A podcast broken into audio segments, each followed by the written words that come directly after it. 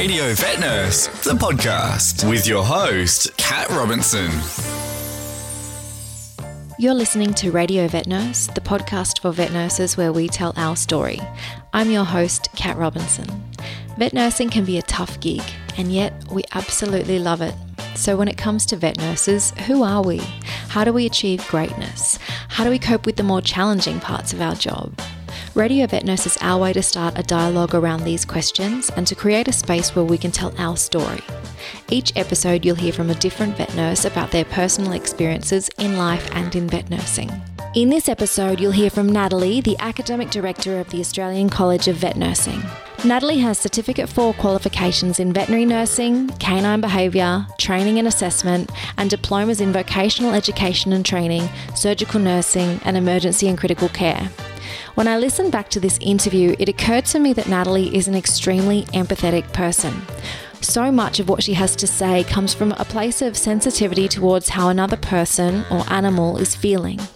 This natural proclivity towards empathy is a perfect fit for Natalie's passion for canine and, more recently, feline behaviour. Behaviour is also one of my favourite areas, so I loved geeking out with Natalie on this topic. Natalie's career moved from clinical nursing to academia following the loss of a very special dog and the cascade of events that followed.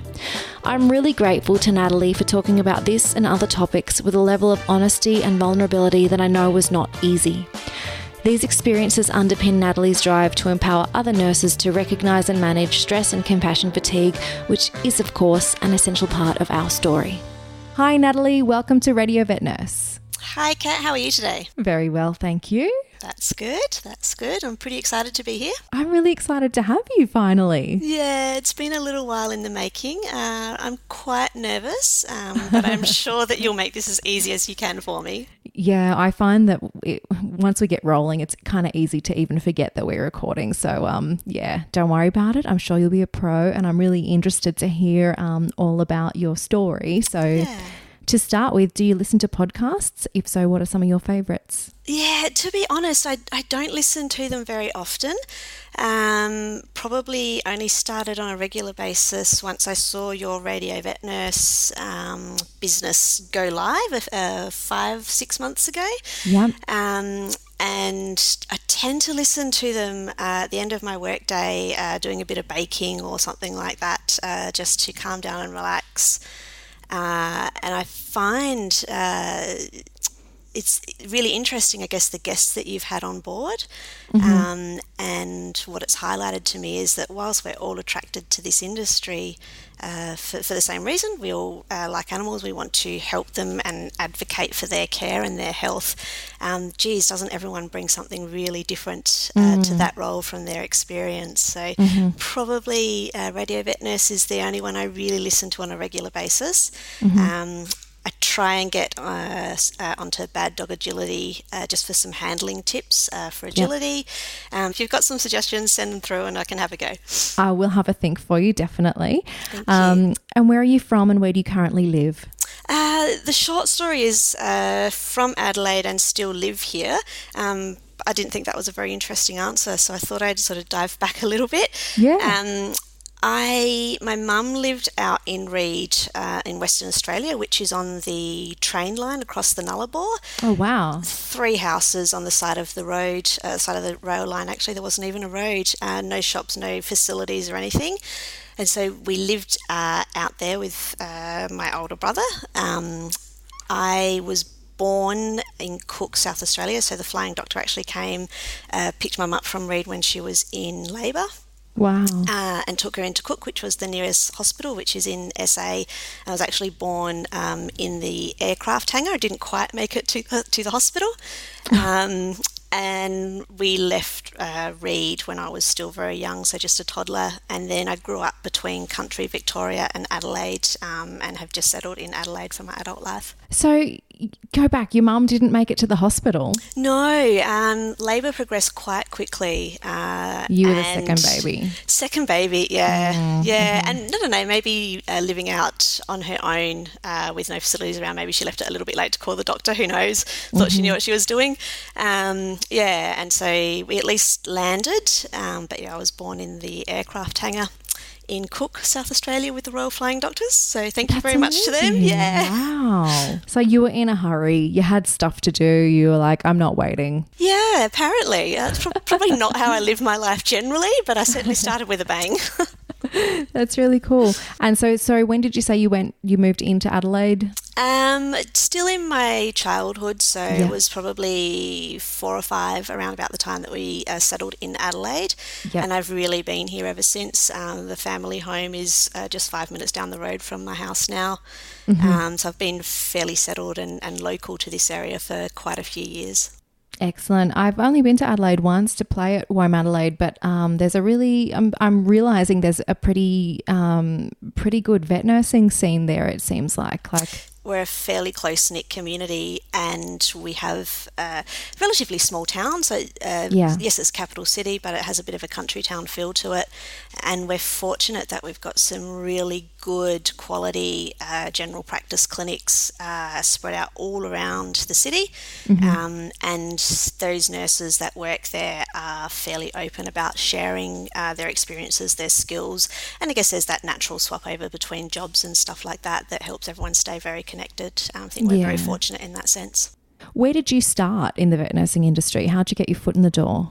Yeah, to be honest, it wasn't a career that I ever looked at, and I kind of fell into it um, through my interest in dog training. Yep. So, at the uh, from when I left school, I went straight into medical research. So, doing some research uh, on some blood pressure research models um, at Flinders Medical Centre, which is one of the big hospitals here. Uh, from there, I was really fortunate to move into a private biotech company which was doing some research on human stem cells uh, for Parkinson's disease. Wow. Uh, spent five or six years with that particular business. Uh, did a stint over in the US, so in uh, Athens, in Georgia, Wow. um, and helped set some of their research model programs up over there.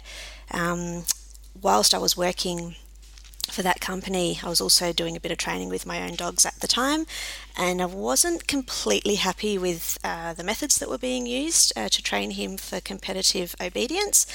And so I went out and did uh, the Canine Good Citizen certificate through the Delta Society, uh, and part of that training was to, to start running some classes. So I approached some of the local vet clinics and started running puppy preschool. Uh, from there, uh, one of those clinics offered me a job, and so I changed careers. Um, yeah, and then found myself in vet nursing, which I really loved. That's a that's an interesting um, path to vet nursing. You've you know really clearly gone the behavioural kind of um, entry entry, but you're coming from a science and, and medicine background as well. So Yeah, it's um, I have a, a quite a strong interest in you know the why are we doing what we're doing and how does that disease process work and why are we using that medication when this one on the surface appears to do the same thing and so I think that that science background has given me a quite inquisitive mind into uh, why our, why us nurses are doing the things that we're doing and how can we improve what we know about uh, some of the decisions those the vets are making for patient care so that we can better support those decisions uh, for better outcomes for our patients. Yeah, excellent. And did you start doing? Do you do obedience and rally-o and agility and all of that still?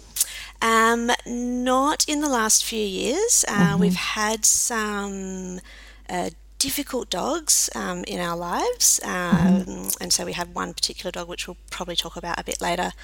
Uh, who had some mental health problems, um, and she's another big driver of some of the things that I've done with my career. Um, and currently, uh, we have uh, an older dog, Aspen, who uh, we remind her all the time, like, you're eight, you should know better than the things that you do. Yeah, yeah, yeah. Um, she has uh, some kidney disease and stuff like that, so we don't actively uh, compete with her in anything. Yeah. Our young puppy is he's only five six months old, um, and he is our future prospect because we now have a bit of time in our lives where we can get back to that competitive world. Is that Sir Split? That is Sir Splitty, correct? Yes. And the wee is Kerry, your partner as well. That's right. Yes. And had she always done agility and obedience, you know, or did she sort of get that interest from you? Um, she's probably got the interest from me. Uh, to be honest, her her main passion is just razzing the dogs up, getting them super excited and bouncing around the lounge room, um, and then having a bit of a cuddle after that. Yeah. Um, Splitty's actually her dog, and this is a, a, really nice journey for them to learn uh, how to build a, a, nice relationship to to start a, a competition uh, yeah. life, I guess. Um, yeah. yeah, and it's really nice to watch the two of them work together and learn together as well. Yeah, and it does change the bond. I know that um, when I first met Matt, um, dog was two years old or nearly two or one and a half or so, and he was very much Matt's dog all the way until um, we started Ready Vet, and I started taking dog through. I took him through all the agility and rally-o and obedience levels. Yeah, and then he sort of became my dog, and you know, instead of looking to Matt for what should I do in this situation, he was very much looking to me, and Matt was like, oh, I don't know if I like this. yeah, I, I do have a, a little bit of uh, jealousy sometimes when Splitty's like, this situation's a bit hard, what should I do? And, and goes to Kerry for some feedback. Yeah. It's like, but I've got the answer over here. Yeah. Um, but it, it is also really nice to see the two of them go through that decision making process and work out what works for them. Um, yeah. He works quite differently for, for each of us and, and responds quite differently, um, which is nice that he's then learning that he can work with different people as well. Yeah, yeah, and it's they're so hungry for it. These um these working dog mm, sort of um, breeds, aren't they? Like is Splitty a border collie? Yeah, he is. He's from uh, Keradan Kennels in New South Wales, and so mm-hmm. that's uh, owned by Kelly Gill, who uh, breeds and trains the Wonder Dogs that we see on TV. Mm-hmm. Um, and so he is uh, quite a high drive dog, quite a yeah. different personality to the border collies that we have and have bred ourselves. Um, and we really notice if you don't keep his brain active, and that might just be a, a three minute uh, training session on how to put your back feet up on something. Yeah. Uh, but if we miss those things, uh, he can be a pretty challenging dog to live with. Uh, so keep, keeps us on our toes and keeps us accountable, I guess, for that training. And, and did we do the right thing by him? And is that why he's being a bit bratty on any given day? Yeah. And you're right. It doesn't take long. If you do something that really makes them think, then they'll go and have a sleep after that. And you're like, oh, that was easy. I should have gotten up and done that with you ages ago. You've been harassing me for an hour. Yeah, and I, I, I find it interesting that people, you know, they'll uh, the dog is naughty or doing this one thing um, and put up with that for infinite amounts of time, but just a couple of minutes invested in them where you're actively doing something, um, yeah. you know, the dog doesn't want to know about anything for the next three days because they're exhausted. Yeah, and thinking about it and go for next time, like, yeah, I've been analyzing what we did and now I think I get what we were doing. And you can just, you're like, wow, you've been thinking about this. You can yeah, do it now. Exactly. Yeah, it's really nice to watch and really nice to see. It is. Now, for my next question, I should add um, so I want to talk about where you work, your role, what you do from day to day. And the yeah. reason why I know you is through this role. So, um, a couple of years back, I started my diploma in vet nursing in general practice. And you, for from a certain point on, you were my, um, my teacher trainer and you were amazing. And I was always able to ring you and say, I'm having a bit of trouble with this or I need to resubmit that. And um, you were very generous with your time. You walked me through everything everything. And then um, after I had Elijah, you you know helped me deci- making my decision about when to come back or having a break for a while. But um, we've stayed in in contact. So can yeah. you tell us a bit about Australian College of Vet Nursing and what you do there? Yeah, um, it's a really cool little business. It was started by Harry Phillips. Uh, just in her lounge room, and initially she was just running continuing education. Um, mostly because she, as a qualified or newly qualified nurse, didn't feel as though she was equipped uh, to do her job properly and mm-hmm. wanted to find ways to help other nurses overcome that sense as well. So the business started and has grown uh, to what it is now, where we develop, uh, deliver uh, recognised training and certificate and diploma level education. Uh, in within the business, I am the academic director, and so day to day, the things I would do are writing resources, developing new course material, uh, mentoring and helping our diploma students, as you know. Mm-hmm. Um, and uh, manage a, a, pretty awesome team of nurse educators that do the bulk of the work for the business and, and the bulk of the student support and, and helping all of these new nurses come through and learn and be passionate about their learning as well. Yeah, great. And what's your favourite part of your job of all of these things that you do? Yeah, I think uh, from a selfish point of view, it's being able to stay home and work in your pajamas if you're running late for work. Um, the best. Yeah, it really is. It's nice. Um, but from a job point of view, um, I think the very best part of it is learning from the students. Mm-hmm. I think that every person that we have through, you know, from our fresh out of high school uh, want to be a vet nurse because the stereotypical love puppies and kittens, 18 uh, mm-hmm. year old girls, uh, through to diploma students like yourself who have a wealth of experience and other qualifications behind them. Everyone has something to give and, and something to bring to that uh, that we haven't experienced before, and I think that's probably my favourite part of the job is uh, building those relationships so that I can learn just as much from those students as, as I can teach them from our course. Yeah, and I like that about having junior vet nurses in the clinic as well because um, they're going off and doing assignments and coming back saying, Oh, I had to submit our protocol on this, but I also think we could add this to it. And you're like, Oh, that's great. Let's add that in and, and make that improvement because they do have the most up to date education at the end of the day, even if they're early in their studies. Yeah, and I think it's uh, really nice to see some of those because uh, it would be hard, I think, for a, a, new nurse or someone who is still learning to have confidence to go into their clinic and say, I've learnt this and I think we should try and apply it. Mm. Um, and that's uh, one of the really nice things I think about the way we deliver education is that we help uh, support some of those skills and help each nurse identify the strengths that they've got in those communication channels and they've got something worthy to say and, and they should speak up because they're making a difference across the board. It's not just one thing, every patient that comes through the door um, is going to be positively impacted by those changes.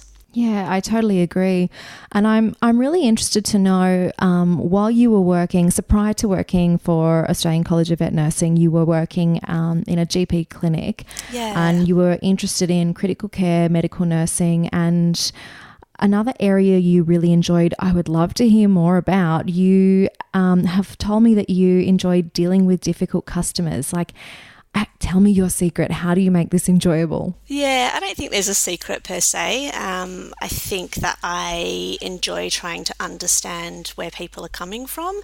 Mm-hmm. Um, fair bit of empathy that you know sometimes these difficult customers are difficult because there's a lot of stress involved with the decisions that they're making uh, we're not always aware of what's going on in their life, and I think just giving them an ear to to listen and, and mm. not to judge them, just to say, yeah, that is hard. It it is difficult when you've got children's birthday parties and a sick animal and a single income family, yeah. and you're trying to balance these things and sometimes you know the hardest decision is made uh, and it might not be the decision that they particularly want or even that they agree with, then that can make uh, a lot of emotion. Mm, um, mm. and yeah, I think just giving them an, an, ear so that they can feel listened to, feel supported. Yeah. And then uh, I often find that in those situations, uh, there's a really nice opportunity to educate them that uh, I guess often these difficult clients are difficult over financial uh, concerns.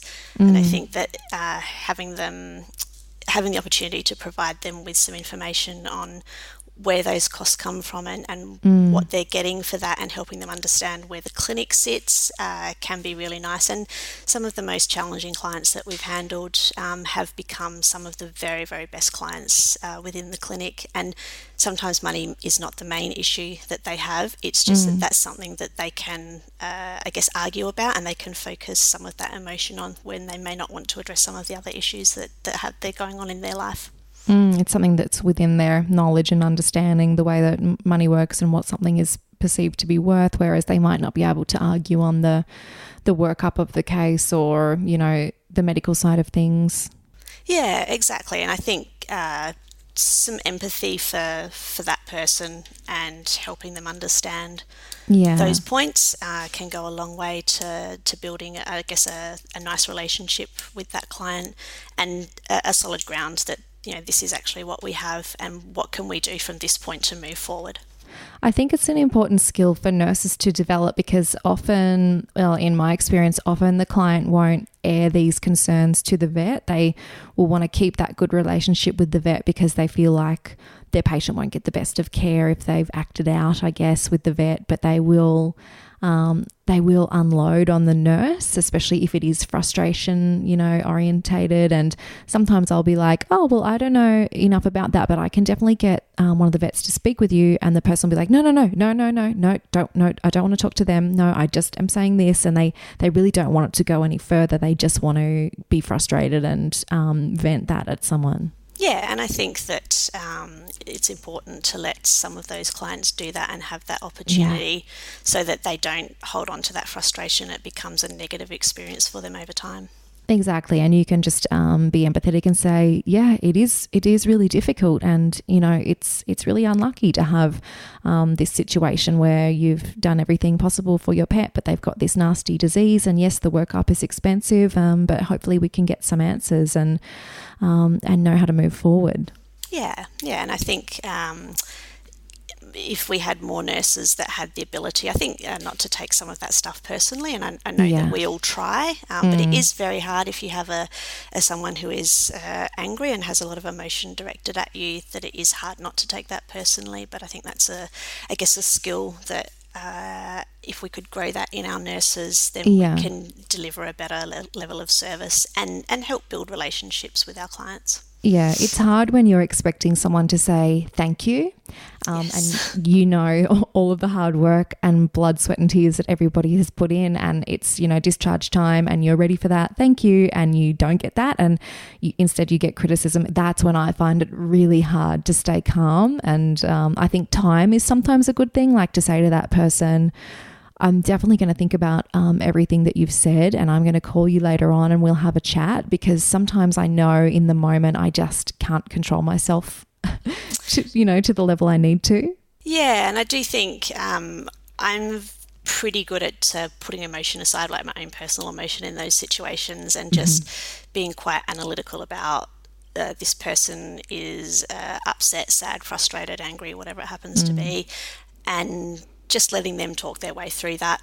And, and people often will just talk their way out of that emotion and yeah. then they kind of have nothing left to say you get down to the crux of it which is i'm worried about my dog or my cat mm, mm-hmm. um, and then that's something that we as nurses can work with and, and we can empathize and, and let them know that you know we care about their dog and their cat and and how that client is feeling as well and yeah. uh, in some cases turn that around for people who are mostly motivated to enter this career because they love working with animals, we have to do some crazy things working with people, like really yeah. difficult things.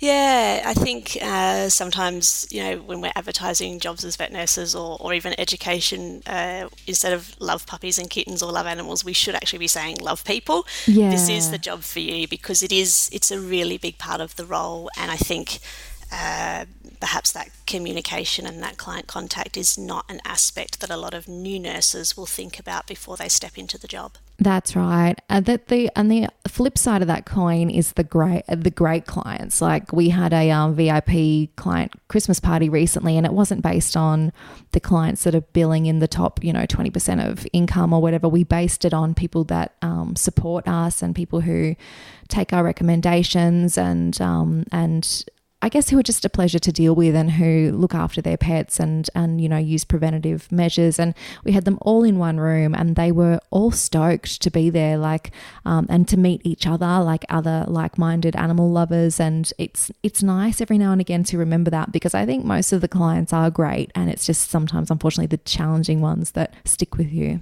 Yeah, and, and I think it is really nice to celebrate those clients that uh, bring joy into the clinic when they mm. come in. Um, and I mean, I've been out of full time practice for quite some time, but some of the really good clients uh, that I know from when I was in practice, I still keep in touch with now uh, because they're genuinely good people and yeah. they care about the business and the people within the business um, as well as, uh, I guess, their own animals. And it is quite a personal bond that can be made.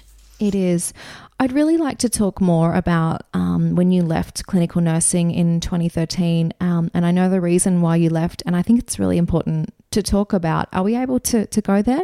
Yeah, if I if I get a bit teary, uh, you can forgive me. Um, but yeah, Absolutely. we can definitely go there and have a talk about it.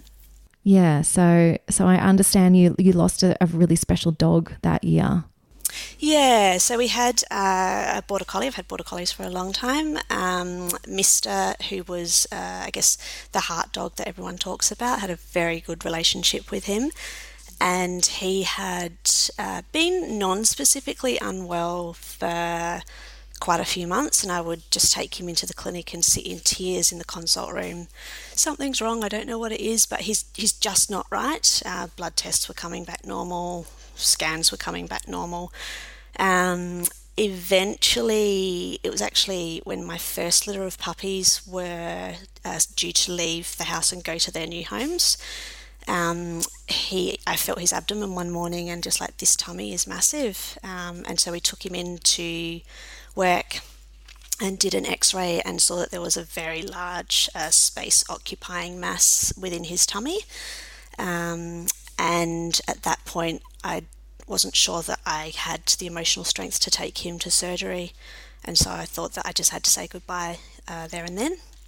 Um, my boss at the time, a uh, very, very strong person and, and did things in my best interest, I guess, said that we have to take him to surgery. Um, you're not making a rational decision right now. Uh, and so we did take him to surgery, and he had a, um, a mesenchymoma, very rare tumour of mm. the spleen, mm-hmm. uh, which it was, they're rapid growing, but apparently quite benign. Mm-hmm. So the prognosis was actually quite good for him.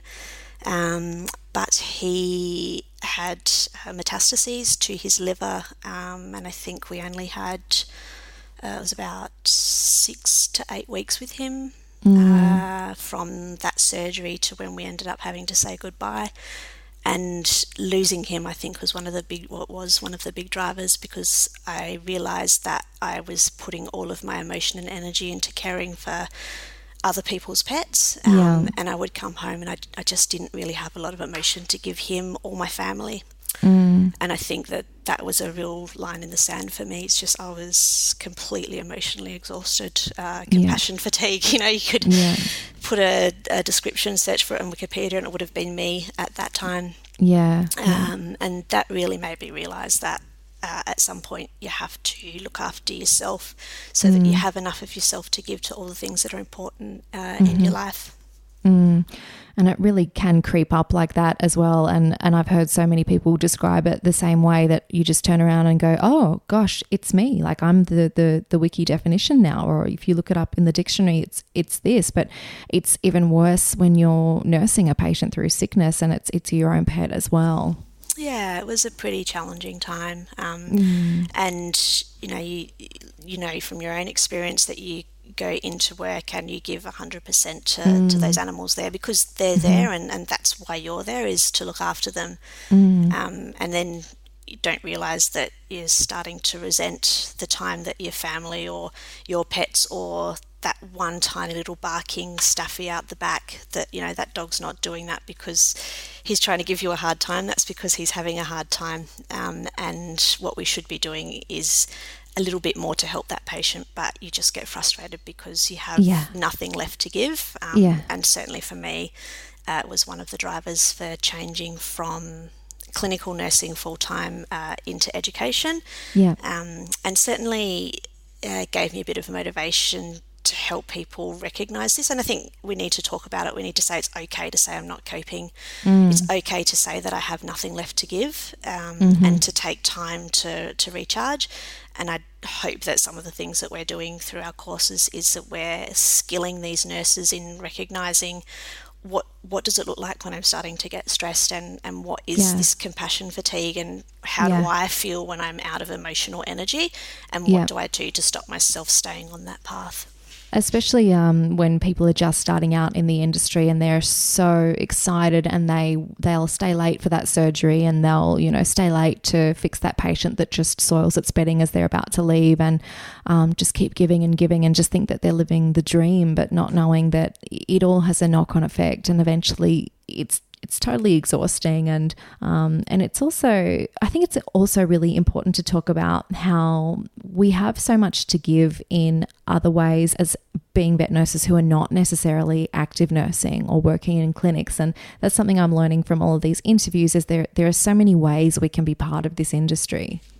Yeah, and and I, I, certainly I struggled for a long time leaving clinical nursing. Um, couldn't drive past the vet clinic that I had been at because that felt like home, and yeah. oh, I can't go home. And you know, it was it was a really challenging uh, time for me. But it's helped me recognise that there's other ways that I can help the industry grow and help the people within the industry provide the level of care that I would want to provide to someone else's pet, but also now being on the other end of that, uh, just being a client that yeah. I want that you know my pets and uh, to receive. Um, and I think that if uh, we can have a bit of a global shift to a little bit more self care, um, yeah. that will actually, in effect, uh, like you said, have a, a knock on effect that we're actually delivering better service to our patients and clients over time.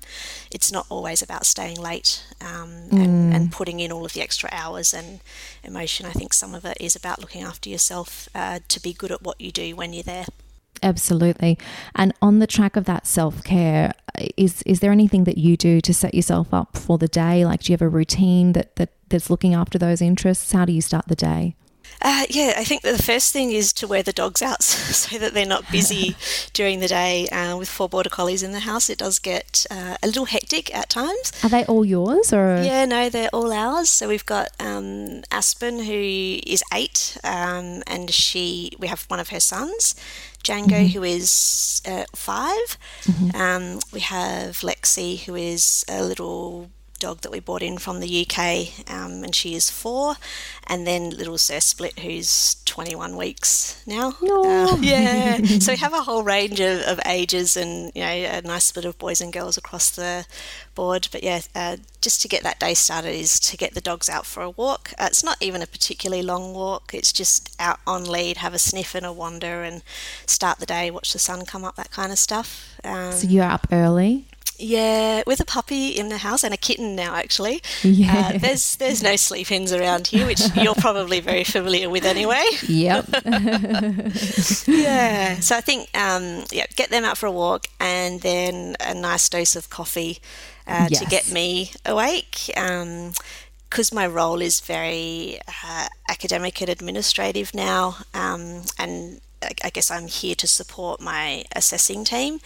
Um, mm-hmm. One of the things that I've learned to help that day be successful is to plan my day with uh, tasks that are a bit mobile that I can shuffle around and do mm-hmm. today or tomorrow um, around some goals that are going to help me achieve um, my job. Uh, just simply so that I am flexible and have times to support the team. Yeah, um, that's probably one of the most critical things uh, for my current role. Mm-hmm. Excellent, and um, and I'm I'm glad to hear that you're a planner and a, a, goal setter. It's um it's the only way that I, I I'm just achieve nothing if I sit down without a plan and drift from task to task. Yeah, I have a, a notebook that's uh, WTF am I doing today, uh, which was uh, a gift from, from Tab, actually, who I work with. Um, yeah. And that has been instrumental in planning my day about what are we doing today and what are we going to put off to tomorrow and stuff like that. And, I, and that particular notebook uh, always helps you start the day with a, a bit of a smile on your face and a bit of get up and go, like, yep, we're going to get these things done. I like it. I like it. And what um, weekly or daily habit makes your life better? Um, probably getting to the gym and a bit of physical exercise. Mm-hmm. Um, that's reasonably important. I don't always get there every day, uh, but we certainly try. Um, I think uh, my partner Kerry is studying medicine, so she's oh, wow. about to start fourth year and her last year of medicine. Awesome. Um, one of the nicest things about that is uh, we get to sit down at the end of the day, uh, have a chat about our day, and compare the differences between uh, human medicine and veterinary medicine and uh, same disease processes, but they're treated so differently uh, yeah. in some cases. And just nutting out, like, why do you use that medication? Why do you go to this one first? Like, mm. why why do we look for pulse deficits? That's just not even heard of in the human world. But they mm-hmm. also slap an ECG on everything that walks through the door. So Mm-hmm. Um, I think that uh, is is a little habit that makes life better because it gives us a chance to grow and explore and have a better understanding of what it, what we're doing each day, yeah. um, and some of those challenges as well. And um, do you have any strange habits or superstitions? Not, not really. Um, I'm pretty boring from that point of view. I thought really hard about this question. Um, and probably the only weird thing that I could come up with is that I can't order fast food uh, if I'm out on my own. And so if I'm traveling on my own, that's really challenging because I could probably starve in an airport um, because I can't bring myself to go up to the counter and order food. Why? What's what's stopping you? I don't know. You know, I could probably spend hours talking to a psychologist to find out what my mum did to me in my childhood to make that a problem, but we don't have the time for it. Is the problem like choosing what you want or telling them what you want or trusting their preparation of the food? Yeah, I just I can pick something off the menu and think that sounds really nice and then I just stand there mutely in front of the people and then I just walk away. I'll just be hungry, it's fine. That's funny. Yeah, it's weird. I went to law school with, with two girls and we stayed friends in our first year out. We went to dinner about once a month in our first year out as lawyers. And there were two of us who were the same. We, as you like at restaurants, we couldn't pick, we couldn't make the decisions. And there was one of us who was really headstrong and organized. And we just loved that she would just always pick. And we pretty much always went to the same restaurant too. And we would just keep chatting while she, you know, told the waiter what we wanted. And then one month, one week, she wasn't there. Our friend Rach wasn't there. And it was just me and my friend Kate, and we were paralyzed. we were like, "What? What do we eat?" And so we just had to get the waiter who knew us by then, and we're like, "Rach isn't here. We don't know what we want. Can you just bring us food?" Yeah, just bring us what you know we like, and and Yeah. that I would be the same if we go out to dinner or something like that. I'll say to Carrie, "I'll have this," um, and then you're going to order it. You're going to go up and talk to them.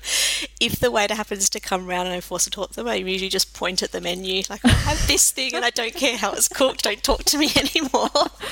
But you're so confident. It's funny, isn't it? People just have their. This is why I like this question because everyone has a funny little quirk about them. Even if they don't want to say, everybody does. And Yeah. um, yeah, I think yours is very cute. it's a bit weird. Oh dear. And so many people have funny things around food too. Like Matt gets anxiety around ordering food because I usually order the better Yeah. meal. And, uh, and he hates it. But I think it's because I spent so many years working in hospitality as a teenager and in my early 20s that I can look at a menu and look at a, an establishment and be like, yep, you're going to do this well. You're going to do this crap. This is going to be great. I'm going to ask the waitress what she thinks about this. And I can sort of dissect it and I know what to order. And usually mine looks great. And Matt is, you know, not happy with his. And he's like, I should have got what you got. And so now he usually just copies me yeah, I'll just have whatever Kat orders. pretty much. He's like, Can you just pick for me? Can we have two different things and share? I'm like, oh, I'll just leave it with me. It's fine. So you'd be fine. If we were out together, you'd be fine with me. Excellent. I'll point at the menu. You order whatever you want for me. That's a good one. Thank you for sharing that. That's okay. Now, can you think of a purchase made by you or your employer that has positively impacted your vet nurse life in recent memory? I found this question really hard. Um, and and the answer was no. I couldn't actually think of a purchase. I can, I guess the usual, you know, the nice monitoring equipment or something like that that's made things easy. But I, I sort of thought a little more deeply about it. And whilst it's not actually a purchase, it was the thing that has made the biggest impact on uh, my vet nurse life. Um, Aspen's second litter, and everything comes back to the dogs in my life. Uh, we kept a puppy called Carice from that litter, and we didn't actually intend to keep a puppy uh, from this litter uh, initially, but she was just a really nice looking dog, was going to be a lovely show dog, had lots of future goals and breeding plans for her. Um, by the time she was five months of age, uh, it was very clear that she had uh, some serious mental health disease, and we went down the path of uh, behaviour specialists uh, and medications for her. She was just very, very scared of all the things that went on in her life.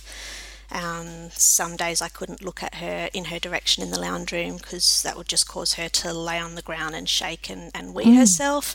Um, other days she would just come up seeking comfort but also try and bite you or bite me at the same time. Um, good relationship with the other dogs in the house, uh, but the flip side of that is that sometimes she would change her mind very suddenly and, and they weren't great relationships. Um, and so we've we spent four and a half years treating her uh, with a range of medications to help her achieve an, her level of normal. Um, and on the surface, I think if, if you were here and had the opportunity to meet her, um, you'd probably think that she was a fairly normal dog.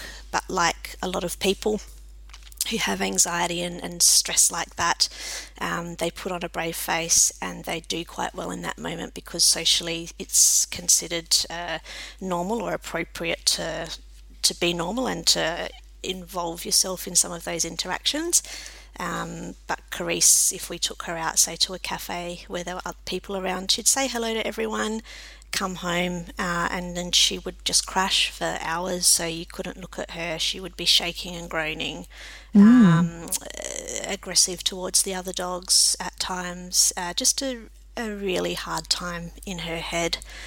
Um, and she gave me a lot of respect for actually some of these patients that we see are having a really hard time. And even though I have what I thought was a pretty good understanding of dogs and how they behave and how to train them and how to interact with them, um, she really taught me that there's a whole nother world to yeah. the way we interact uh, and that it's really important that the animal has choice about those interactions and that it's okay for them to say no. Because mm. if they have that flexibility and, and that control over saying no, they are actually more likely to say yes and come back and have another go at that interaction, mm. which we can then convert into um, husbandry care and, and letting the animal have a choice in, in their own husbandry, which, as you know, is something I'm very passionate about. Now, I had ne- not heard of this until until you wrote to me about it, and I would love for you to explain what this cooperative husbandry or veterinary care is. Yeah, so it is. It's stemmed very much from my experience with Carice, and I guess if we think of the average animal that comes into the clinic, even just for a puppy for its vaccination, um, we say hello to the puppy, we give it a bit of a pat, but it actually doesn't have much of a choice about what happens we mm-hmm. put them on the table, a stethoscope gets put on them. If they're wriggly, you know, we, we might give them a lick plate or some food or something like that. But at the end of the day, they have to stand there or lay there and have that done. Um, and this cooperative husbandry is actually about uh, training our animals to choose to let that happen rather than just having it forced on them. Mm-hmm. Um, and certainly uh, Carice was a dog that had to be uh, sedated and at, uh, in some points in her life anaesthetized to get into the vet clinic. Mm. Um, and we did uh, her last vaccination, we ended up saying goodbye to her in August of this year, so it's still quite fresh. Mm, um, yeah. But her last vaccination, we managed to get her into the vet clinic um, no muzzle, no sedation, no anything, oh, wow. and asked her, Are you ready to have your vaccination? And the way she said yes was to do a chin target. So you just offer your hand um, when her head's on the chin. That was uh, on your hand. Her chin was on my hand. Sorry. Um, that was her way of saying, "Yep, I'm ready to have a go at this." And if she lifted her head up, we just stopped. Mm. Um, and you know, the vaccination appointment was still just 20 minutes. It didn't take any longer. Yeah. But we didn't have to sedate her or, mm. um, you know, force her into it or uh, muzzle her or even restrain her in any mm-hmm. way. Um, mm-hmm. And this is a dog that's had some pretty serious efforts um, at biting vets uh, in mm. veterinary care mm-hmm. because she does get that stressed. And I think uh, if we could, in puppy school or just through client education, um, show our clients that we can just spend two or three minutes a day getting our dogs used to uh, saying, Yes, I'm ready to do this thing, and some of the basic training, like let me touch your ears or your feet or yeah. lift your yeah. tail up for a, a thermometer.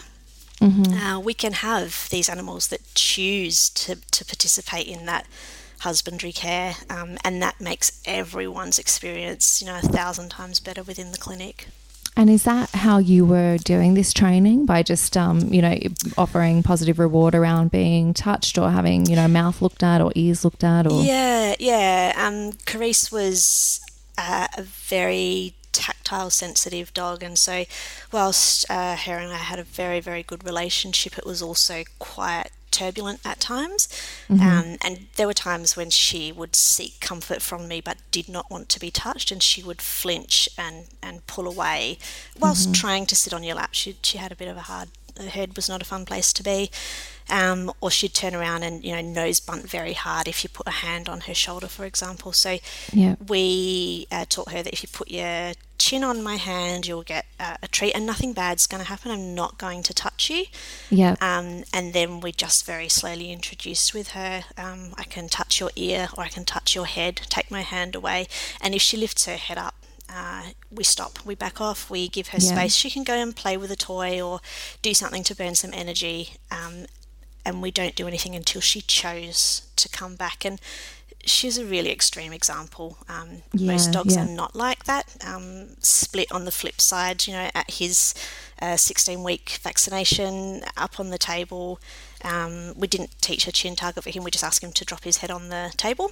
Yeah. Um, dropped his head on the table and just laid there and, and didn't flinch for any of those exams. Which for a 16 week old uh, border collie, that's a Yeah. it's hard to lay still, and it's hard to lay still when there's people around because he's quite people focused. Um, Yeah. But you know, he chose to take part in that and and didn't have any negative experiences. And wouldn't it be wonderful if that was the same for every dog and cat and bird or anything Yeah. that came through the clinic?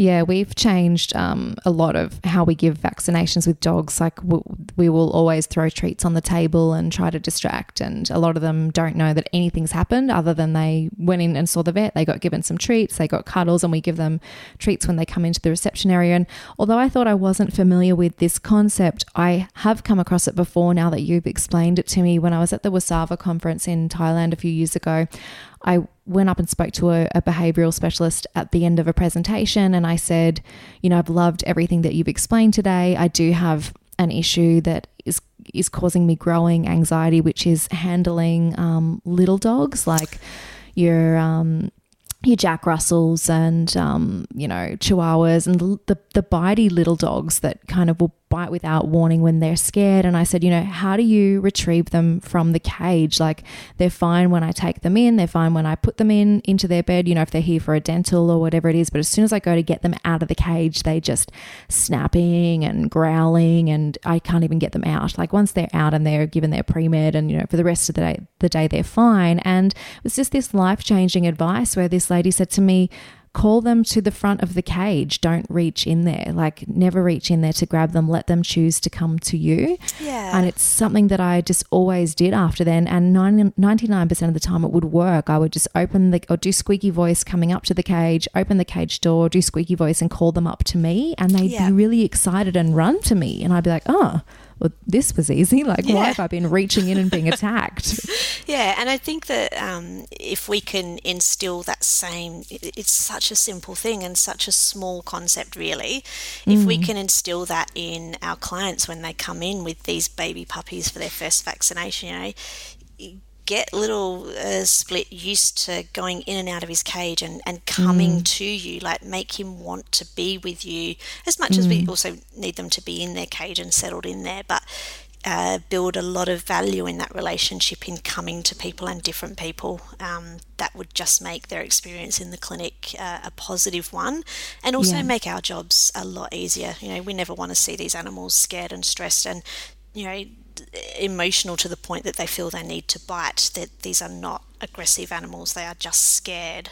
And Yeah. i think that if we can improve that for them uh, then that's only going to be a win-win situation all round Yeah, I'm really passionate about about making those improvements as well, and for the benefit of staff too. I mean, you can see when that anxiety builds in yourself or your coworkers because you've had a bad run with being bitten or snapped at, and you, you. Uh, for me, I'm usually once bitten, twice shy. I, I have to be aware that once I have been snapped at, I then approach with the wrong um, body language the next time or the next patient because Yeah. I'm approaching with that oh don't bite me body language instead of hey we're friends come out to the, to the front of the cage and I'll pick you up and we'll go for a walk it'll be great Yeah, and I think uh, respecting you know that animal that yep we had a bad interaction before, and they're probably just as scared as you. You know they're, they're Yeah. not, they're not biting to say I'm a big bad dog or a big bad cat. In my experience, it's usually cats.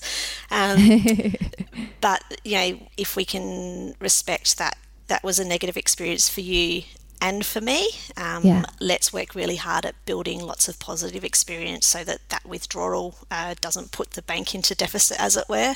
Um, Then I think that we can go a long way to improving uh, those relationships uh, in, in a medical sense. So those uh, nursing care relationships with those animals. Yeah. animals. Agreed. Now, can you tell me about a time when you were able to turn defeat into victory, be it personal or in a professional capacity? We've kind of touched on this a little bit already. Um, but when I left full time clinical nursing, um, that was really hard. I, at the time, was living on my own, um, and the clinic, uh, the, the building was home, the people were family. I was, you know, I was a vet nurse, and that was how I identified myself, and that was the thing I did. I picked up all the after hours shift and all the overtime shifts because that was who I was. Um, And that was taken, you know, a decision to leave was made quite suddenly. Um, and then I, I'd lost all of those things that I thought I was. And that Yeah. was that was really hard. Like it was, I've said goodbye to my dog, and now I've actually also given up the thing that was me um, and moved into this other role that was not a practical role. Um, I'm not naturally someone who wants to sit at a desk and sit still for nine hours a day. Uh, I enjoy being uh, doing things and, and making a difference and working with animals and working with people as well and, and clients and such. Um, and I took that uh, quite defeated, uh, really probably quite depressive uh, experience, and thought, how can I stop anyone else from being in this same situation? And so I've used that to help me educate the nurses that are coming through. Um, so that they've got uh, a whole lot of tools in their toolbox to avoid themselves being in that same situation. Um, I think industry wide we have a lot of people come in and out of the industry, so they're not there for longevity. Yep. And I think that if we have nurses who have better coping skills and are able to manage their own stresses, Yeah. then we're going to build longevity in this really re- rewarding career. And so I think that uh, I took my own uh, defeat at that and, and failure. Like I still find it quite hard that uh, to identify that I'm not actively nursing all the time now, and that, that is still a bit of a challenge for me, or even all these years later. Um, but if I can take that and help someone else say, you know, I am a vet nurse and I am strong and I can do this and I'm here for the long run. You know, this is my career. It's not just a job. Yeah. Um, you know, then that's I think a really nice victory. And, and if there's just one nurse that walks away uh, thinking that, then that's a huge win. Yeah, and I'm sure that you will have that positive influence on on everybody that that you're assisting um, through through the Australian College of Vet Nursing, and um, and I, I, I it is hard when you have that your identity is wrapped up in doing that active nursing, and then you you move on to something else, but. Um, I hope that you're you're you know you know that you are making a difference because I absolutely loved having you as my teacher as well. And um, is are the coping strategies and this focus are they built into to the um, qualifications or is that a spin that you're putting on it? Like how are you sort of preparing these nurses? Yeah, it's a bit of a spin that we use um, in the college. Certainly, the training package uh, talks about managing stress and uh, communication skills and, and those sorts of strategies, but we um, try to instill that self drive um, in our students and, and not give it to them, but help them recognize that actually they've already got that in them and study might be hard and it's okay to say that you're not coping. There's strength in that, um, and let's let's take that little bit of strength and that little bit of courage it took to say I need some help, or uh, this was hard, or you know I have to do a resubmission, which you'll be familiar with. Um, Oh, every every single assessment. Right. I know. I'm sorry about that. Um, but let's take that and build that into something that shows that you actually have the skills to manage these things yourself and Yeah. grow that through their qualification. And you know, we've had some students that I've we've watched go from um, certificate two, so brand new out of school. Um, and there's a lot of I can'ts in those Yeah. students. I can't Yeah. study, I can't reference, I can't find the answers, I, I can't succeed. Um, and you know, those students that, that come back and progress through these qualifications, they're I cans. It's like I can do this. I can go and find that answer. I can give you what you want when you give me that feedback. And what I really like is when they start to almost one up me. Um, mm. I can give you what you've asked for, and here's some more to prove to you that I understand that concept or that I'm passionate yeah. about this thing. Um, and I think that's really nice to see.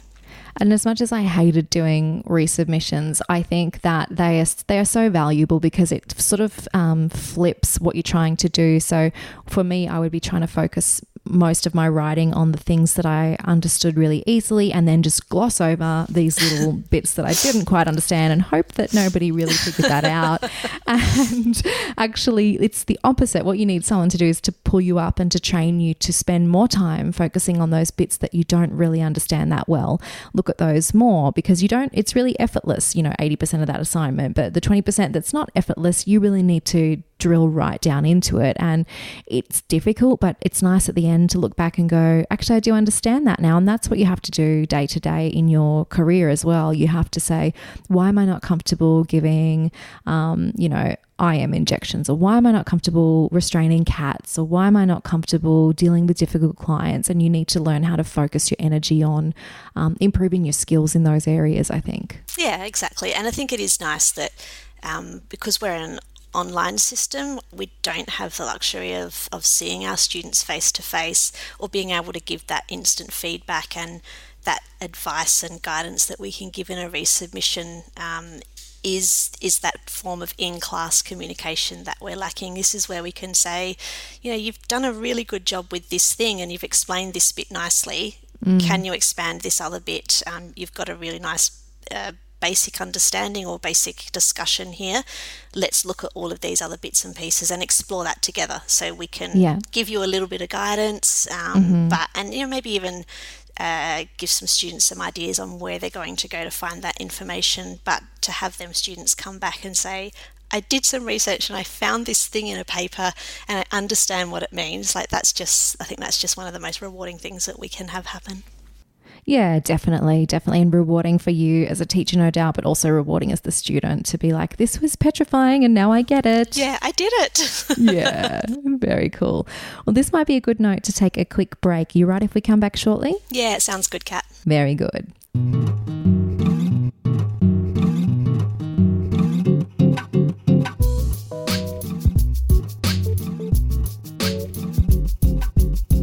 Support for Radio Vet Nurse comes from you, if you like. So far, two corporate sponsors, ReadyVet and the Animal Industries Resource Centre, have kindly helped cover some of the costs of these free episodes.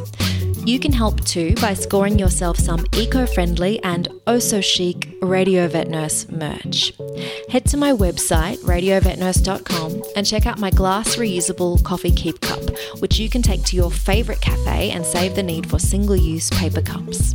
Continuing in the theme of eco friendly receptacles for vet nurse fuel, I've also got a lightweight, shatter resistant glass water bottle all with Radio Vet Nurse logo, so we know we're in the club. Wink, wink. That's all. Carry on. Welcome back, Natalie. What advice would you give to someone about to enter the world of vet nursing? Uh, I would say, uh, do you like working with people? um, I think, yeah, yeah, I think that we, as we said before, that's one of the areas that's overlooked. Um, I, from my own experience, the advice that I would give would be uh, just be patient and advocate for the animals in your care. Mm-hmm. I think mm-hmm. that in a in practice, it's it's easy to be busy because it is a busy environment, and yeah. when we're busy, um, we can be a little impatient at times. Mm-hmm. And I think it's really important that uh, that little cat you know, 18 year old cat with kidney failure, uh, he doesn't know that we're busy. He just knows that mm. he doesn't feel great. Um, and he, he probably is a little bit cranky as well because he's 18 and he has the right to be mm-hmm. grumpy with the world. Um, mm-hmm. And I mm-hmm. just think that just stop and, and take the time to be patient um, with each animal and you know, get to know that animal for who it is and recognize what they do and don't like and, and respect uh, that particular animal's idiosyncrasies, I guess. I love it when vet nurses pipe up and say, Oh, no, of course he didn't eat his dinner. He doesn't eat out of those bowls. He only eats out of these bowls. Or, like, of course he won't let you, you know, restrain him like that. He has, you have to do it like this. Yeah, yeah. Or, like, he doesn't go to the toilet when you use his name. You have to use his nickname.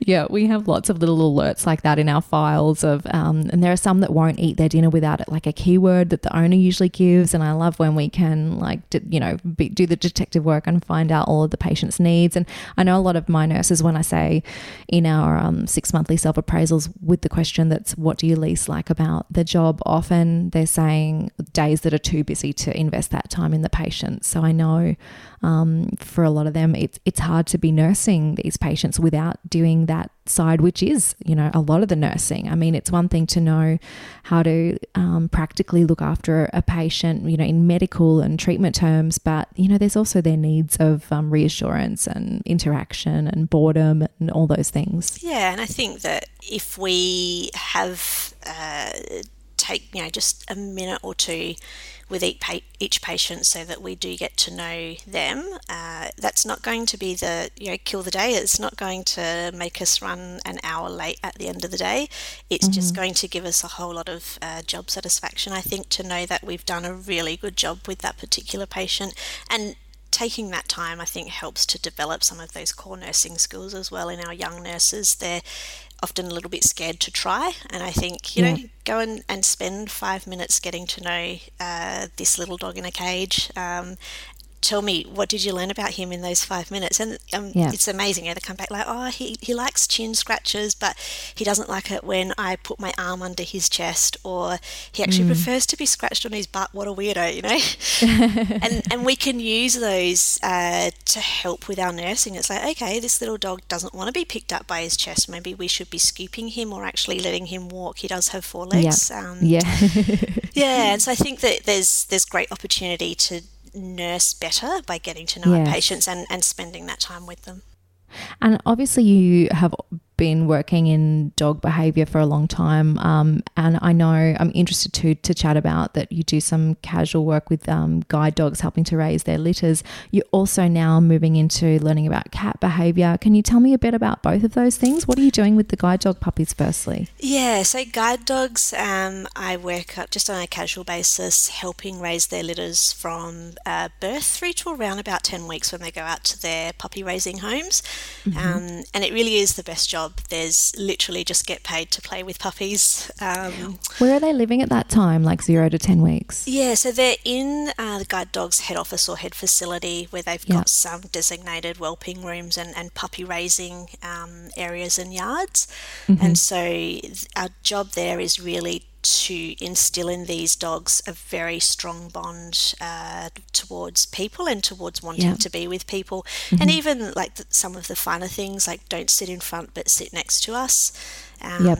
Some good handling skills. Obviously, these dogs need to be okay with being handled uh, in an appropriate way, but also perhaps in ways that may not be uh, sensitive exactly to their needs. Uh, blind people don't always know exactly where that dog is, and so they yep. might go to put a harness on, but uh, you know, smack into the side of their head or something yep. like that with mm-hmm. the harness. And so it's about building resilience uh, in these puppies from a young mm-hmm. age that stuff happens to you and it's actually really cool and it's okay.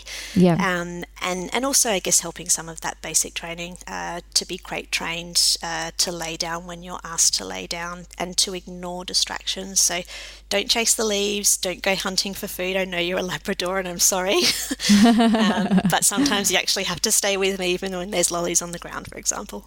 Uh, some some Labradors come in, you, you, know, for an appointment with us, and I just look at them and think, "Thank God you are not a guide dog because you are nuts." Like, yeah. obviously, there do, do, do, all of the puppies in a litter tend to make it through to the training point, or do you know early on that some of them are just, you know, not suitable? Yeah, you you can, um, and certainly my role is not to make those decisions, but through watching multiple litters go through, um, you get an idea of which puppies are likely to be successful based on which other ones you've helped raise that have been successful. Yeah. Um, and surprisingly, it's actually the naughtiest puppy. So it's the one that barked the loudest, or the one that would just always grab your pants and tug on your pants when you were trying to get out of the room. Um, those dogs that have a lot of drive and a lot of yeah. passion, um, mm. it's often those guys that do make the best guide dogs. Um, mm-hmm. The success rate, uh, I guess, globally is actually quite low. It's a fairly challenging program to get through. Right. Um, and I think it's around about 30% of dogs um, that are bred for guide dogs actually end up being uh, successful guide dogs that are partnered with a person. And so, wow. Yeah, that is low. Yeah, um, some of those dogs that are, I guess, the non successful guys uh, will mo- be moved into autism assistance programs or um, pets as therapy dogs as well. So there's lots of other ways that they their skill in breeding and, and some of that uh, genetic intelligence can still mm-hmm. be utilized. Mm-hmm. Um, and there's always going to be a, a couple that are just perfect pets. Um, their, yeah. their passion in life is not uh, to be doing things. Their passion is just to lay on the couch, and, and, and some of those guide dogs have made perfect pets.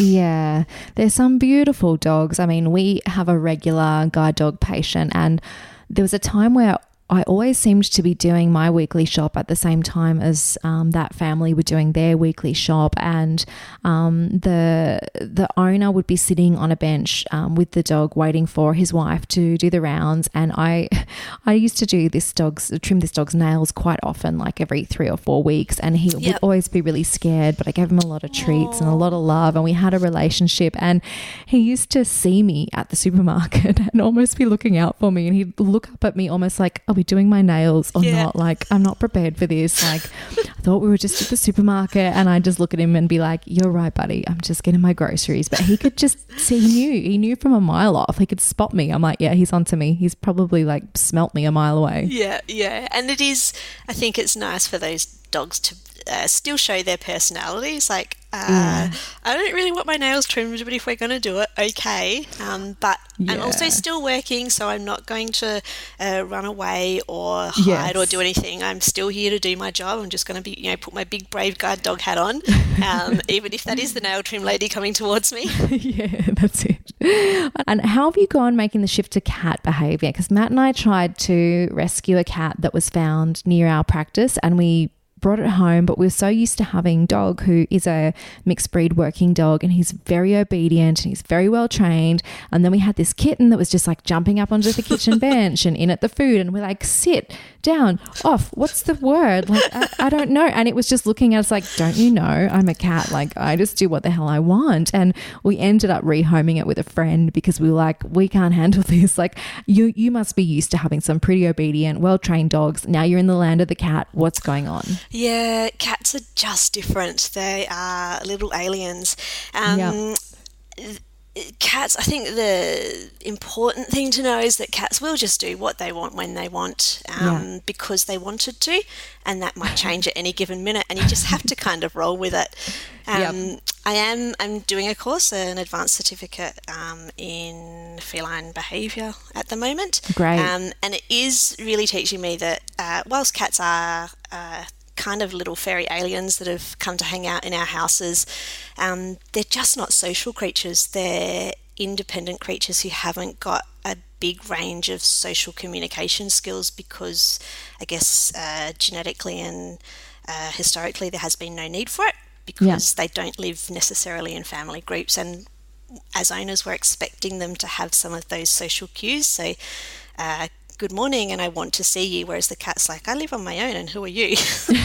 um, you know, we can share this space, but I don't need to be in your face and you don't need to be in mine. Yeah, um, yeah.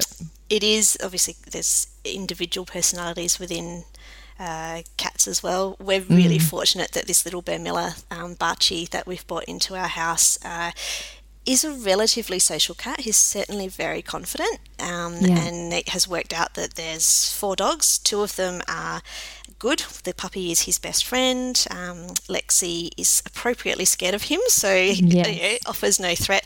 The other two, he's not still not completely sure about, um, yeah. but we will get there with time. Uh, training the dogs and just letting Butch you know that you might be a kilo, but you are the boss.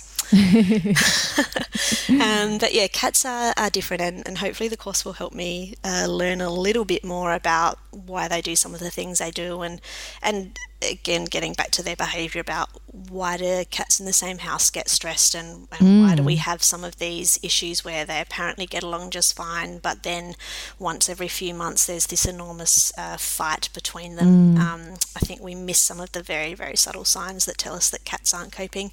I think being solitary by nature, um, they're pretty good at hiding or having very subtle signs about not feeling comfortable or confident because a lot mm-hmm. of their life is about bluff. Mm. Um, and yeah, hopefully I get better at reading that.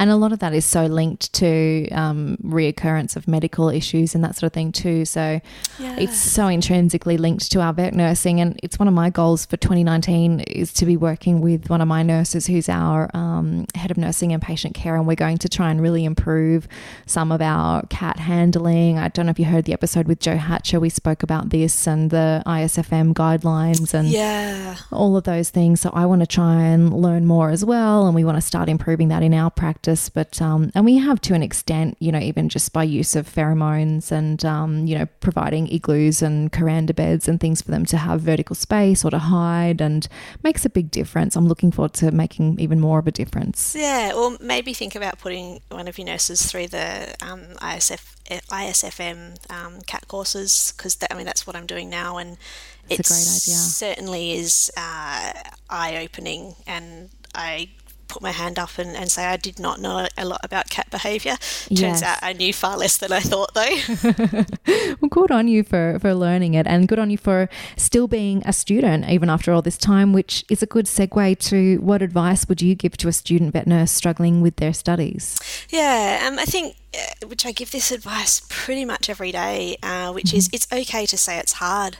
Um, mm-hmm. And there's uh, it takes a whole lot of you know bravery to say that I'm struggling and to admit that to someone, especially mm-hmm. when uh, in our role, uh, that's the person who is assessing you. So you kind of feel a little bit judged by that person. Mm-hmm. Um, and yeah, I think just being able to say it's, I am struggling, and it's mm-hmm. okay to say that.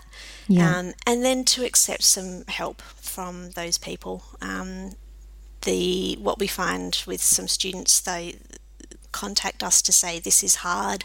Um, but then the solutions to fixing um, how hard study is are also quite difficult because at the end of the day, that work still has to be done.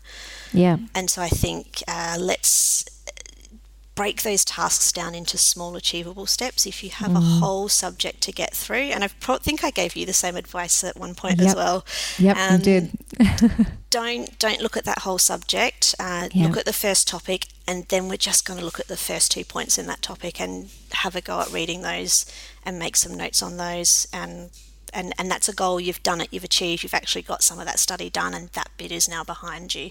Yeah. so i think um, don't don't focus on the big picture which is i need to be a qualified vet nurse or i need to finish this qualification. Focus on the things that you can achieve in a very short period of time. Um, yeah I find some students will uh, avoid study because it's hard and it's stressful mm-hmm. and don't really know how to start or how to study.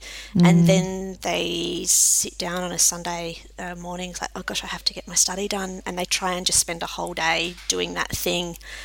Um, which then, in its own, it's not necessarily effective study and it adds stress. And I think if students could uh, spend shorter periods of time studying. Mm, um, more regularly. Yeah, in a, in a more regular way and make that achievable. So I, I mean, I follow my own advice. I sit down and I study for, give myself 30 minutes. Um, when I've finished work, I go and have a cup of tea, talk to the dogs, uh, check the cat's okay.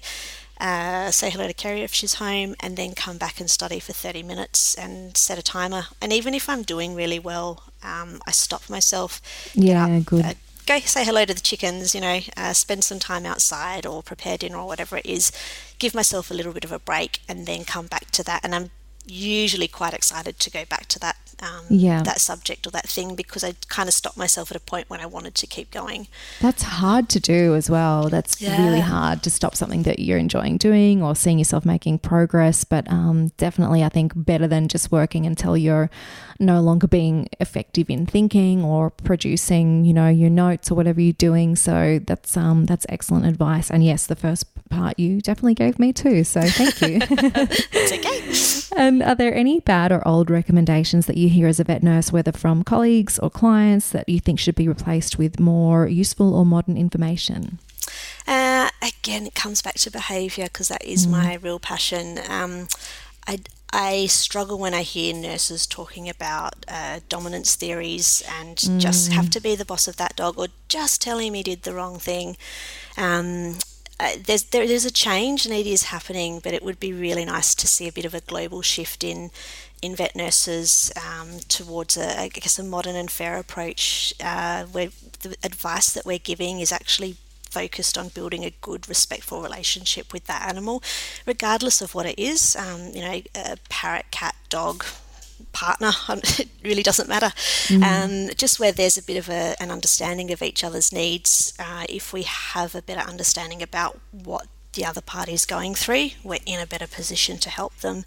Um, mm-hmm. And that would be really nice to see nurses, uh, I guess, gain uh, their improve their own knowledge about these things so that they can pass that advice on and have that nice flow on effect.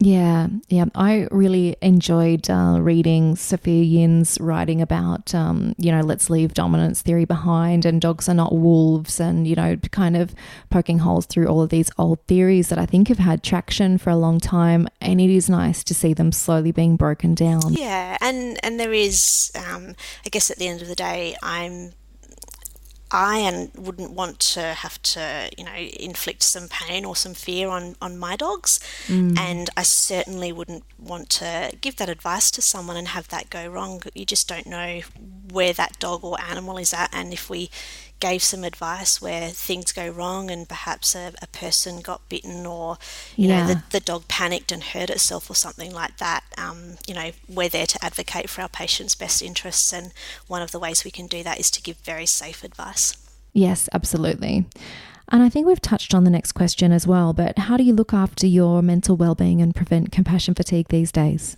Yeah, I bake a lot. uh, I don't. I, I went through a period where I was also eating everything I baked, and that wasn't turning out well for me. So now I give most of it away.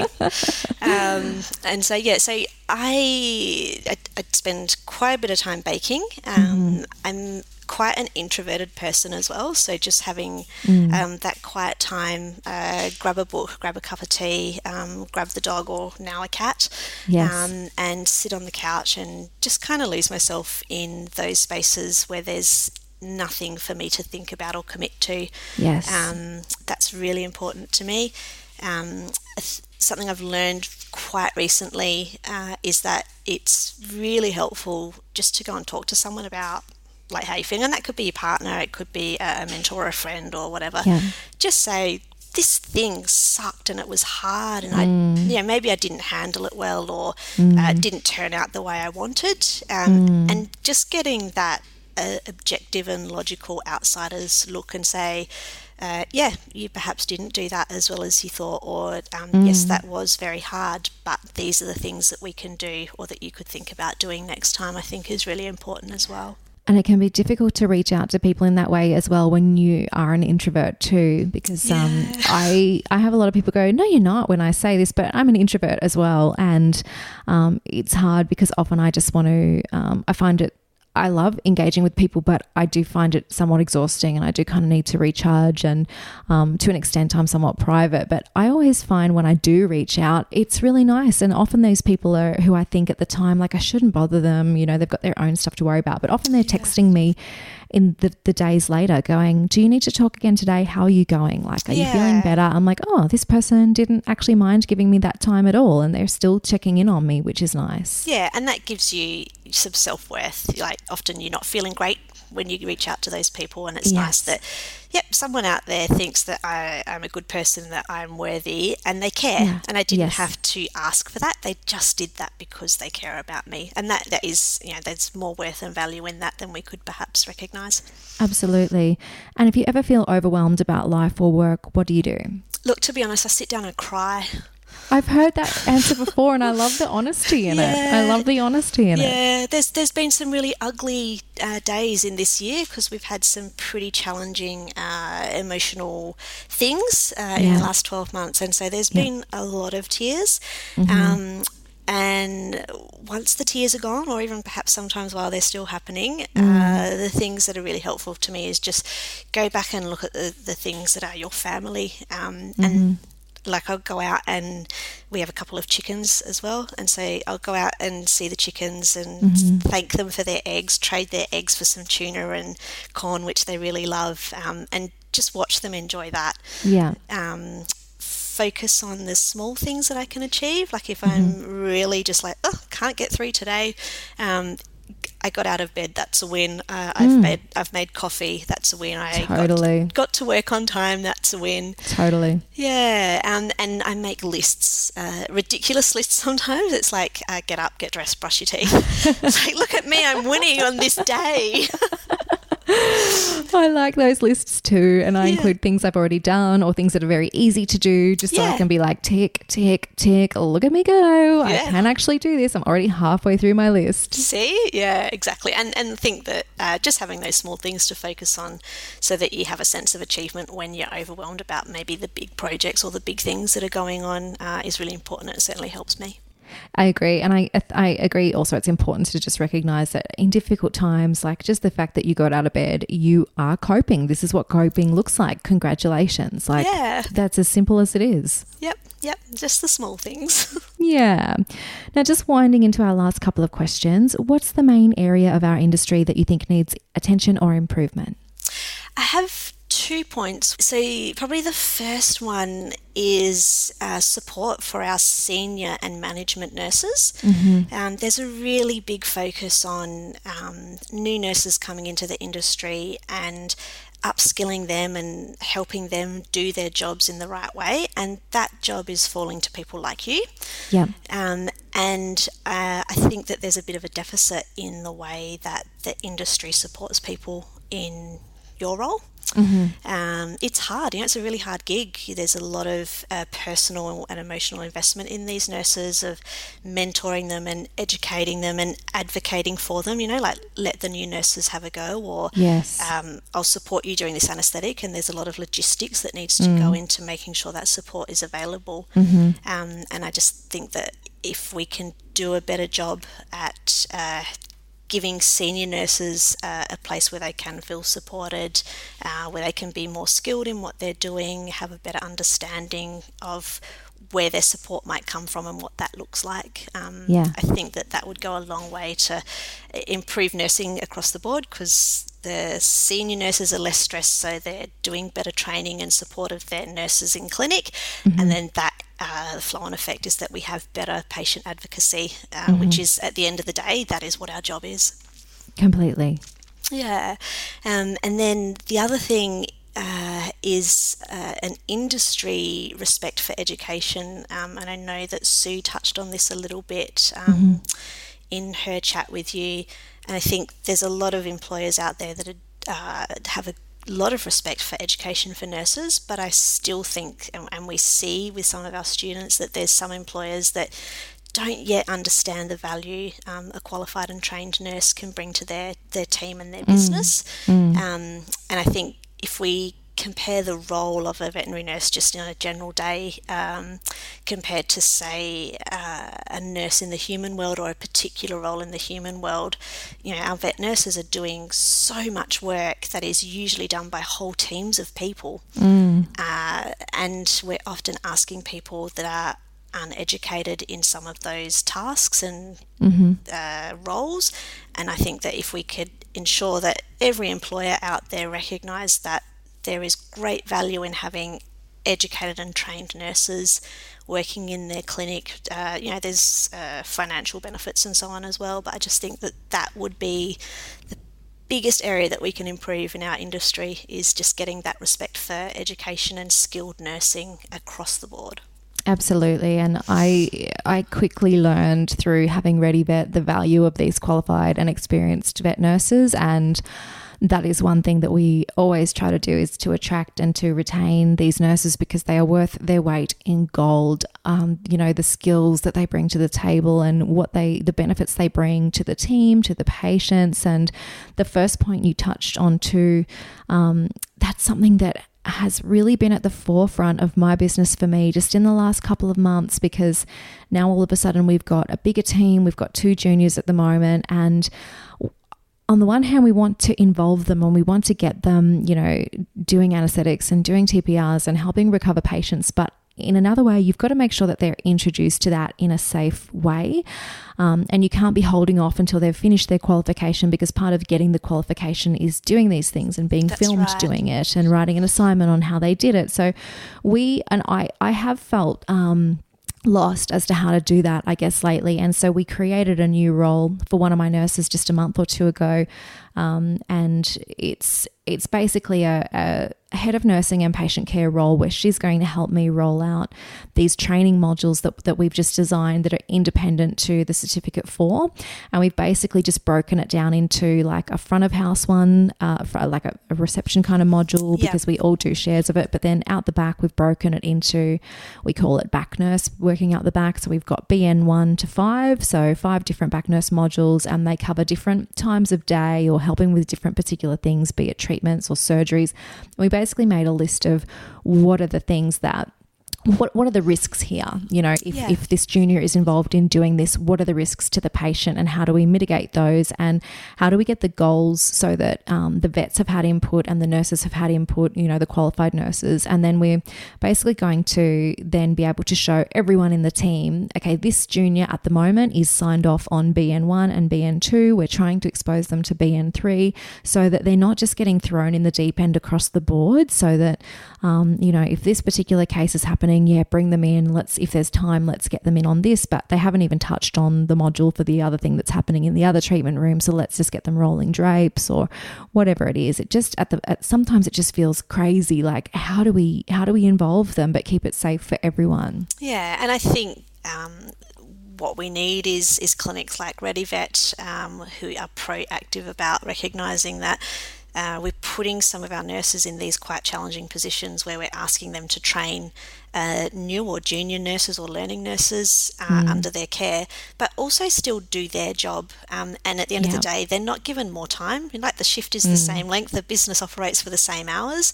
Um, and I think having some really clear structure to that, which is uh, you know what you're doing. Um, You've got different modules, and this person has been trained in this, and it's safe. We can ask Yep. this nurse to do these things, but we actually want to expose them to this stuff as well. And so it gives a really supported and structured way for your senior nurses to do that education role um, and Yeah. feel comfortable and feel supported and safe while doing that.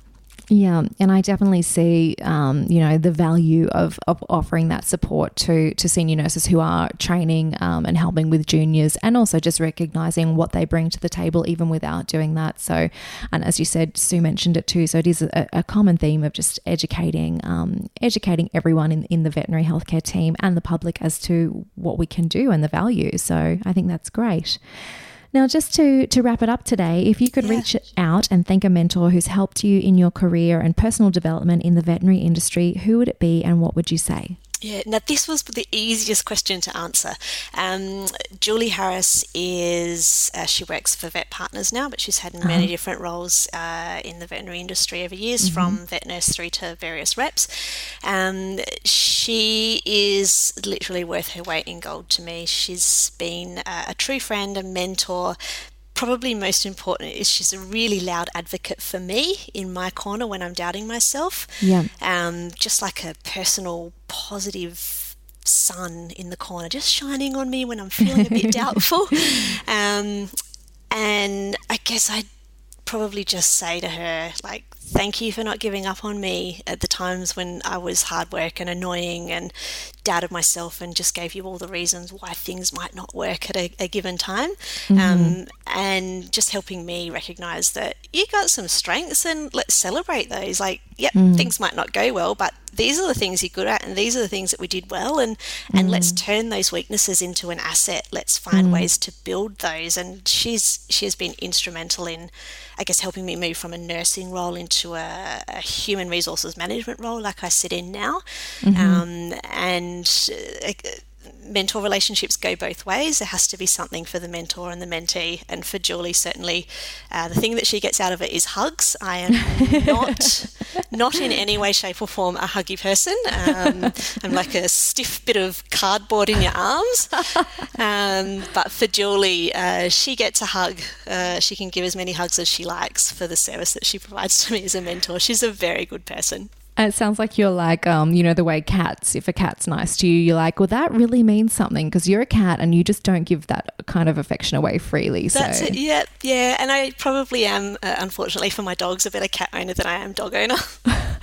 oh, I, I think you, you're probably very much a great owner of both. So, well, we all need someone like Julie in our corner. I think just being that cheer squad and that sun shining, as you've said. And I can hear in in what you've said about Julie, I can kind of hear that that's what you also do with the students that you're helping as well. So I think it's nice too to see that mentor chain continuing and you're providing the same encouragement to to the students that are in your care and no doubt that the team members that you're helping too. So yeah, and it's yeah, there's something really nice about watching someone uh, learn to you know, use their own wings and, and gain their own confidence and make some choices that helps them grow um, and to know that you were there to support them uh, yeah. didn't make that happen but you were just there to help that person recognize in themselves that they can do this it's, that's really rewarding yeah, I love it.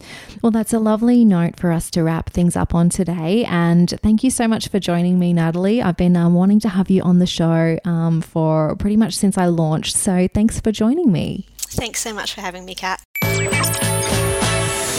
Thanks for listening to Radio Vet Nurse, the podcast. To help us make more free episodes, subscribe and leave a review. Find us on Facebook and Instagram at Radio Vet Nurse or drop in at radiovetnurse.com.